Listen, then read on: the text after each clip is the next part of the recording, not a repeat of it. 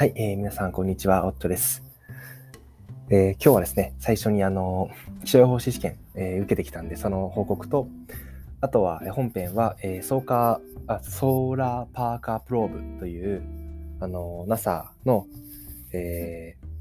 ー、太陽探査機ですね。太陽を探査する、あの探査機について、あのちょっと面白いことがいろいろ調べたので、えー、ご紹介したいなと思います。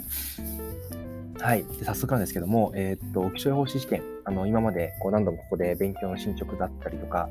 また前回の結果とかも報告させていただいていて、今回、あの、結構ですね、まあ、このポッドキャストの配信もちょっと、えー、後回しにしつつ、あの、本当に勉強を頑張って、えー、受けてきたんですね。えっと、それが先週で、1月30日の日曜日に、あの、まあ、受けてきたと。で前回あの学科専門っていうのがあの合格していたので、まあ、その部門合格ということで今回は、えっと、学科一般と実技だけ受けてきたという感じで、えー、受けてきました。でまああのちょっと結果から言うと多分ちょっとダメだったっぽくてですね今回は、えっとまあ、前回に比べてもう非常に長い時間をとって、えー、まあなんというか受かる気満々で行ったわけなんですけどもまあなかなかね、あの、行ってみるとちょっと、あれ？っていう感じで 感じでね、あの、ちょっと、えー、っと、その日はちょっと落ち込みましたね。はい。特に、あの、学科一般がちょっと受かってるかどうか超ギリギリのところで、もしかしたらダメっぽいんですけど、学科一般はね、本当に絶対受かると思って行ったんですよね。その過去問とかも何年分も、えっと、何年分解いたんだろう ?10 年分ぐらい多分解いたと思うんですけど、ちょっとそれでもね、あの勘違いをしてしまったり、えっ、ー、と、非常に細かいところ、あの法律の非常に細かいところを、まあ、あの曖昧に覚えてしまっていたりとか、そういうことでちょっと点数を落としてしまったので、えー、実技をそもそも採点してもらえないかもしれないというような、そんなあの悔しい結果、まあ、まだわかんないんですけどね。これで受かってたらまあ最高なんですけど、多分ちょっとダメだろうなという感じで、えー、っと、また、あの、正式な結果が来たら、ご報告したいんですけども、多分ちょっとダメだったかなという感じですかね。まあ、とはいえ、あのまあ、勉強したことが意味がないわけではないのでね、あのまた、えっ、ー、と、次回までは、次回の夏までは、あのあの前に受かった、えっと、学科専門のあの免除ができるので、まあ、次は絶対決めるという気持ちで、また、あのダメだった時は勉強をしたいなというふうに思います。いや、ほんとむずいっす。あの、本当にむずい。ちょっと、あの、なんだろう、勉強し始めた頃はね、なんかこれ、いけるだろうって感じ、あの、手応えとかありながらやってたんですけど、実際に受ける段階になると、本当に細かいところとか、深いところとか、あの理解してないと結構きついのかなという感じがしますね。あとは、なんていうか、まあ、日本語特に実技はその出題の意図がよく分かりづらくてですね、なんか何聞いてんのこれっていう質問も、まあ、あると。いう感じで、ちょっと慣れがやっぱり足りなかったかもしれないですね。過去問とか解いて実技も頑張ってはいたんですけども、まあ、もうちょっと訓練が必要だったのかなという感じがしました。まあ、あの、もし他にも受けてる方いらっしゃったら、あの、もしくは受けようと思ってる方いらっしゃったら、ぜひ、えー、頑張りましょうということで、えっ、ー、と、報告はそんなところですかね。うん。で、まあ、あの前回はですね、あの試験を受けた後結構だらけてたんですけども、今回はあの試験終わってからも、えー、と気持ちを、なんていうか、切らさずに、まあ、1日2日はゆっくりしたんですけども、あのまた次の勉強をしていて、えっと、それは、まあ、気象報士じゃないんですけども、あの気象報士の結果が出るまでの間に、他のあの勉強を、まあ、していてですね、今はあの特には、えー、特にあの特殊特殊無線技術士っていう、まあ、無線の資格あるんですけども、あの、まあ、自分もちょっと興味がある分野というか、まあ、関わる分野なので、あの、そういうところを、まあ、短期的に勉強しているっていう感じですかね。はい。で、多分また落ちたって連絡というか、合格発表があったらまたそっちの勉強に戻るかなっていう感じがしますかね。正直もうなんか、さっさと、さっさとというか、今回結構時間かけて頑張ったんで、えー、取って、なんか他のことをそろそろ勉強したいなという気持ちになってはきているんですけども、まあ、ここで諦めるっていうかね、中断してしまうとちょっともったいない気もするんでね、また、えー、さらに深く理解してやろうという気持ちで、あのー、勉強しようというふうに、えー、思いますと。っていう感じですかね、最近あったこと。うん。いや悔しい。非常に悔しいですね。まあでも、あの、ね、はい、前向きにいきたいと思います。で、じゃあ今日の本編に入っていきたいと思います。えー、本編は、えー、パーカーソーラープローブ、えー、太陽探査機ですね。はい、これは比較的新しいというか、まあ今もまさにあの運用中で、あのこの前というかですね、えー、と2011年12月に NASA が発表した結果とかもあって、それちょっと最近話題、話題というか、まあ、ね、あの宇宙好きな人には話題だったかなというところで、えー、っと、そこをちょっとね、あの、深掘りして報告したいなと、報告じゃないか、あの、えー、っと、紹介したいなと思います。で、えっと、じゃあ、まず、そうですね、えっと、まあ、ミッションが何かっていうと、あの、パーカーソラープローブが何何をなんかやりに行くかっていうと、基本的には、あの、太陽から放射されているエネルギーをま観測するってことで、まあ、太陽のことをもっと詳しく知るために、まあ、現地、太陽の近くに行って、えー、太陽のデータをいっぱい取ってくるというような仕事をする探査機ですね、簡単に言うと。なので、まあ、あの太陽探査機って言って言ってもいろいろあるあるんですよね。そのなんか、え、ー、と、地球の近くにいてあの、太陽を観測するものもあれば、えー、というか、まあ、今回みたいにその本当に太陽の近く、もしくは中中に入るっていうこともやってるんですけど、そういう距離感でやるのはこれが初めてじゃないかなとあの思います。自分が知ってる限りでは。というか、まあ、調べた限りではですね。はい。で、えっと、今日なんで取り上げたかっていうと、もともとこれやりたいなと思ってたんですけど、さっきも言った、えー、昨年末の12月に NASA があの面白い発表したということで、えっと、これが、えー、どういう発表かというとですね、えー、っと、パーカーソーラープローブが、あの、なんていうか、太陽コロナの中に入ったという報告を、まあ、したわけですね。えー、入って太陽あ太陽コロナの中を観測したっていうことを報告したわけです。で、太陽コロナって何かっていうと、あの、太陽って、えっと、光ってますよね。なんかこう光ってて、だけど、その、それがまあ、ある意味本体というか、地球で言うと、なんかこう、岩盤の、あの、陸とか海とかそういうところがあの光ってるわけですね。で、まあ、そのように大あの地球もこう大気がありますよね。薄いですけども、あのまあ、僕たちが吸ってる空気とか、え、っとまあ、それが大体100キロとか、あのまあ、数百キロまではあの何かこう地球の周りにこうぼやーんと大気があると。で、それの、まあ、太陽版がコロナみたいな感じのイメージかなと思っています。まあ、とはいってもまあ全然性質が違うんで、そのあの専門家の方からしたらちげえよって話かもしれないんですけど、まあ、イメージとしてはそんな感じですね。太陽のなんか本体じゃなくてこう大気みたいなところ、まあ、大気ではないのかな。でも、あの、その、まあ、周りにぼやーんといろいろあるっていう感じですかね。で、あの、有名な、有名なというか分かりやすいあの話でいくと、えっと、皆既日食があった時に、あの太陽のその光球って言われるまあ本体が隠れて、えー、地球の影に隠れた時にこう地球の影に隠れてるんだけどもその周りがふわーっとこう明るく見えるっていうのを見たことある方、写真とかで見たことある方も多いと思うんですけど、あれがコロナですね。あの、なんで普段は見えないんですけど、えっと、地球の影に隠れた皆既日食の時にはコロナがこう光って見えるっていうやつですね。で、えっと、そこに行ったと。で、まあ当たり前なんですけど、太陽の近くってめちゃくちゃ暑いんですよね。特に、あの、えっとですね、コロナっていうのは、あの、100万度ぐらいの熱がある、100万度ぐらいの、えーとまあ、温度というふうに言われています。100万度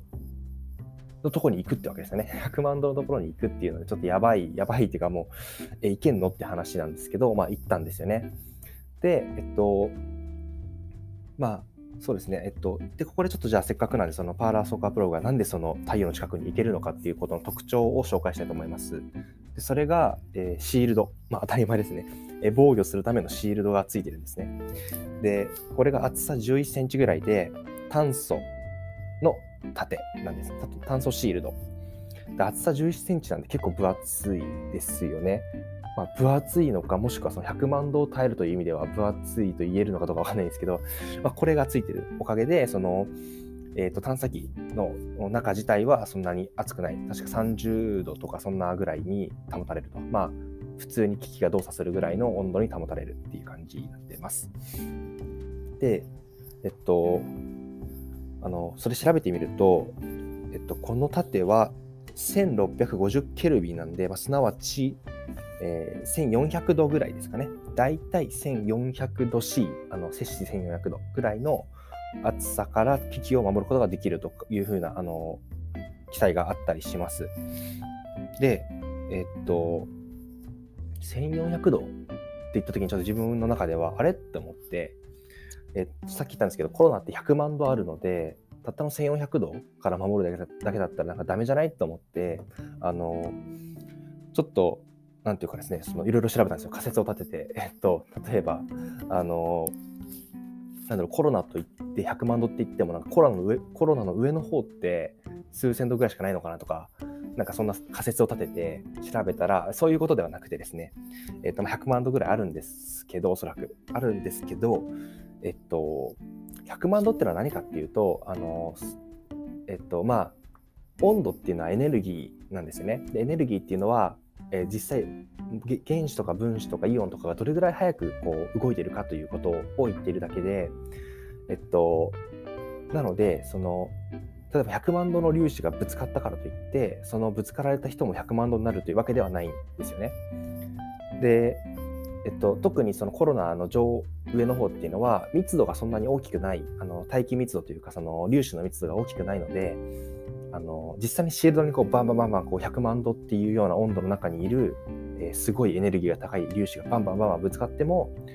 あのまあ縦とかはだから数数、えー、千千数百度とかになるしか、まあ、上がらないっていうことかなというふうに思っています。まあ、それでもすごいですけどね。1000度ぐらいまで逆に上がるんですよね。だけど別に100万度までその熱せられるわけじゃないっていう。でこれをあの NASA のね、あの公式のサイトで、えっと、なぜそのパーカーソーラープローブが解けないのかっていうような記事があの2018年に出てて、それを読んだんですけど、なんかあ分かりやすいなって思ったのが、例えば100度のお湯がありますよね。で100度のお湯から、まあ、100度くらいの熱の、えっと、水蒸気が出てると。で、えっと、例えばその水蒸気に手をかざすと、まあ、手は熱いですけど、手が100度になるわけじゃないですよね。でさらにあの逆にお湯に手突っ込むとめっちゃ熱いですよね。もうもう我慢できないみたいな。それはやっぱり密度の違い。つまりすっごい密度の100度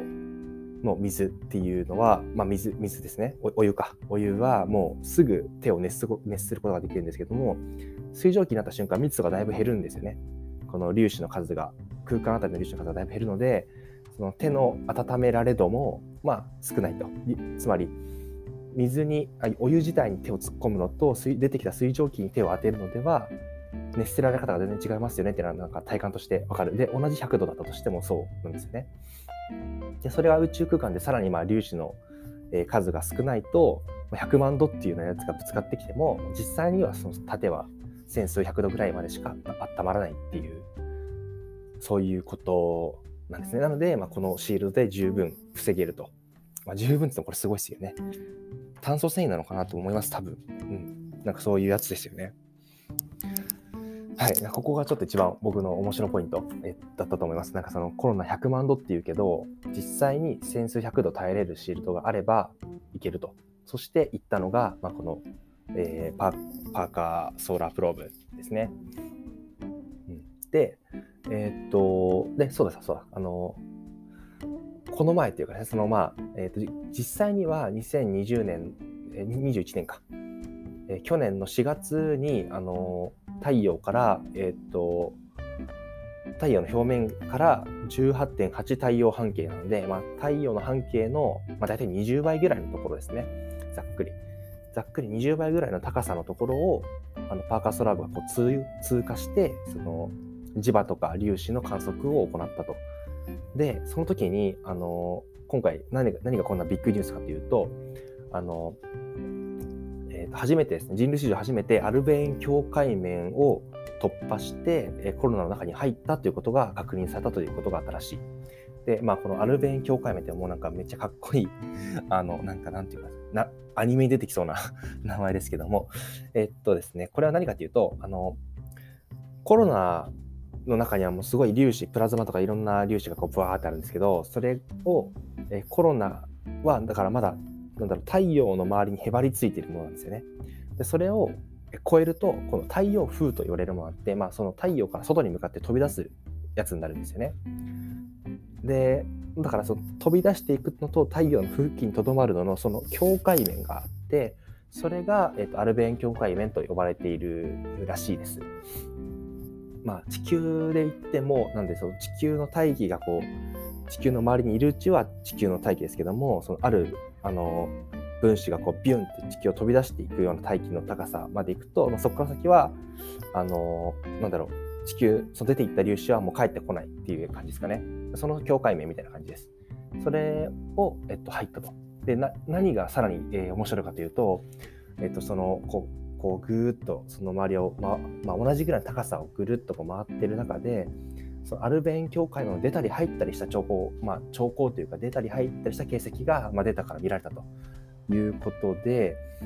えっと、なのでそのこれから何がわかるかというとそのアルベン境界面というものがこう綺麗な球体ではなくてなんていうか凸凹な状態凸凹な面になっているということが、えー、観測で分かったっていうことがあの素晴らしいというかめっちゃすごい成果っていうことですね。つまり太陽のコロナってえっと綺麗な球形なの？それともなんか凸凹してんのっていうのをまあ、いろんなあの理論がある中で、えっと、デコボコしてましたっていうことを実際に実際に見てきましたっていうことを、まあ、言えるそういうデータを得たっていうのが、え今回すごいあのビッグニュースだったポイントかなと思います。で大体5時間ぐらいあのコロナの中にいたりしたみたいですね。1回のそのぐるっとこう行ったので、まあえっ、ー、と、そうだ、言い忘れたんですけど、そのソーラーパーカープローブはその楕円軌道というかですね、その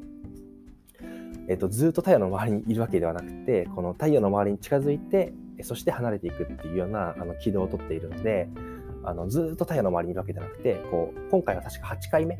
でどっかであ8回目ですね8回目のこう近接点というか近日点というかそのなんだろう8回目の一番近づくタイミングの、えー、っと観測がによって初めてそのアルベン境界面に、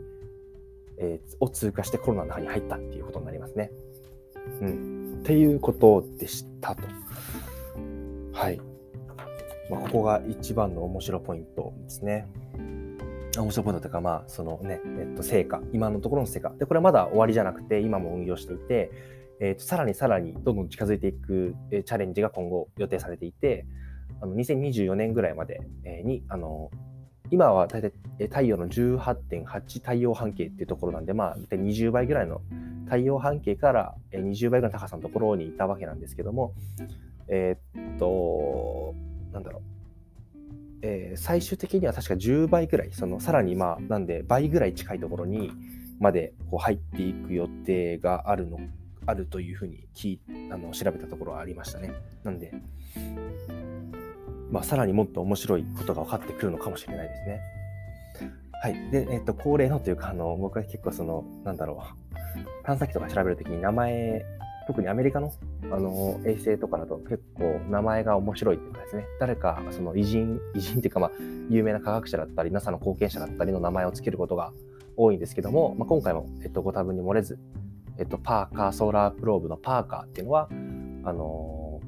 ー、研究者の方ですね、宇宙物理学研究者のユージン・ニューマン・パーカーさんから取られたということです。で、あの、この人のちょっとあの、ウィキペディアですね、ウィキペディアなんで、あの、えっ、と、なんですけど、なんかすごい人ですね、やっぱり。で、今もご存命の方かなと思います。94歳、えー、というふうに書かれていますけども、えっ、と、例えばですね、太陽形成の根本的な仕組みを発見とかって書いてあって、まあ、あの、黒点っていうのは、あの、聞いたことあると人も思うんですけども、あの、太陽の周り、太陽の表面に、こう、まあ、黒く見える点。で、まあ、黒いっていうのは何かっていうと、他のところよりも温度が低い点みたいなのがあって、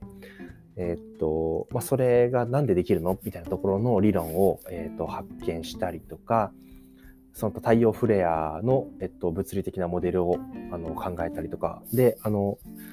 例えば磁気リコネクションモデルとか言ってるんですけど、これは確か僕が大学の時の教科書にも書いてあったものかなと思って、まあ、こういうその教科書の、えー、定説になっているようなものをあのたくさん太陽について、えー、生み出した方だということですね。なので、まあ、すごいぴったりですよね。あの、ぴったりの名前というか、太陽研究の第一人者、えパイオニアというか、まあパイオニアというか、まあね、本当にすごいあの成果を出した人の名前を取って、えー、その、えー、探査機が、えー、太陽の中に初めて入った探査機になったということで、あの非常に面白かったなと思います。あでさっき NASA の衛星で言ったんですけども、えっと、ジョンズ・ホプキンス大学の、えー、応用物理研究所 APL も一緒にやってるそうですね。はい。なので、その NASA と、えー、ジョンズ・ホプキンス大学のエースあの探査機だったということでした。そんなところですかね、今日は。はい。えっとですね、このソーラーパーカープローブ、あんまり日本語の記事っていうのはあんまり多くなかったんですけど、あの、英語のあの YouTube とかの動画だと結構面白い、あの、まあ、英語ですけども、あの面白い動画とかもまとまってたりして、あの、すごいえっと、なんだろう、調べれば調べるほど面白い探査機かなというふうに思うので、興味を持たれた方はぜひ、あの、調べてみてください。はい。ちょっと、なんていうか、衝撃的な衛星や探査機だなというふうに思って今日は取り上げました。えー、っと、じゃあ今日はそんなところかな。はい。うん、なんだろう、なんか話そうと思ったんだけどな。えー、っと、最近、まあ、いいか、またの機会に、えっと、あの前編のところでいろいろと、あの、最近いろいろ動いてるんで、あの、いや動いてるって言っても、はい、立ったことないですけど、話したいと思います。はい。じゃあ、というわけで、えー、っと、またお聞きいただいてありがとうございました。またよろしくお願いします。